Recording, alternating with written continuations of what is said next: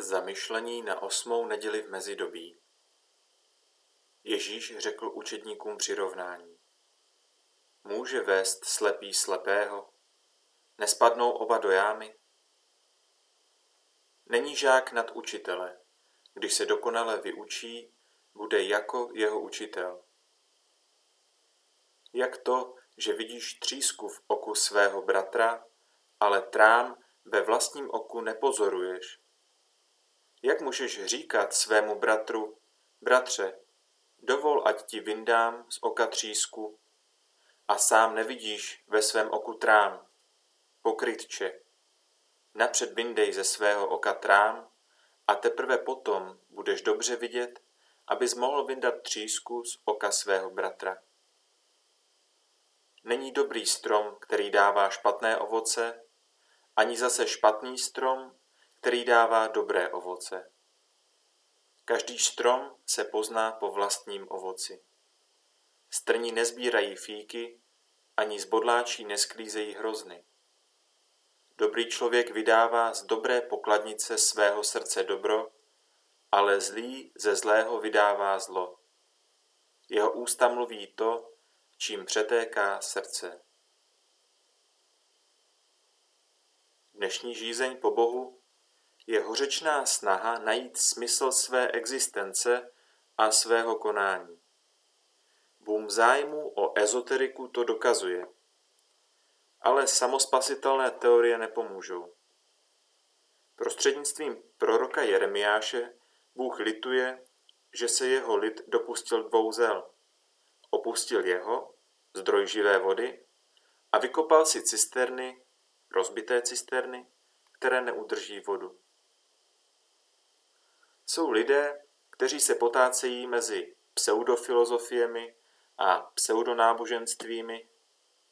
Slepí vedou slepé.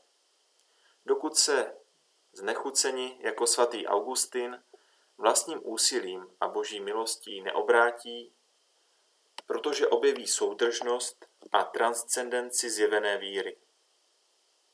Slovy svatého Jose Márii Escriva. Lidé mají plochý, přízemní, dvojrozměrný pohled. Když žijete nad přirozeným životem, získáte však od Boha třetí rozměr, výšku a s ní i relief, váhu a objem. Benedikt XVI. osvětlil mnoho aspektů víry vědeckými texty a pastoračními texty plnými podmětů, například trilogií Ježíš Nazarecký. Kolik nekatolíků se orientuje podle jeho učení a podle učení svatého Jana Pavla II. Není to náhoda. Neboť není dobrého stromu, který by nesl špatné ovoce. Není špatného stromu, který by nesl dobré ovoce. Jiné myšlenky k dnešnímu evangeliu. Ve skutečnosti je nejtěžší ze všech věd poznat sám sebe. Nejenže naše oko, kterému nic mimo nás neunikne, nevidí samo sebe, ale i naše mysl, tak pronikavá, aby objevila hříchy druhých, je pomalá v poznávání vlastních chyb, jak říká svatý Basil Veliký. Dostáváme nový způsob bytí.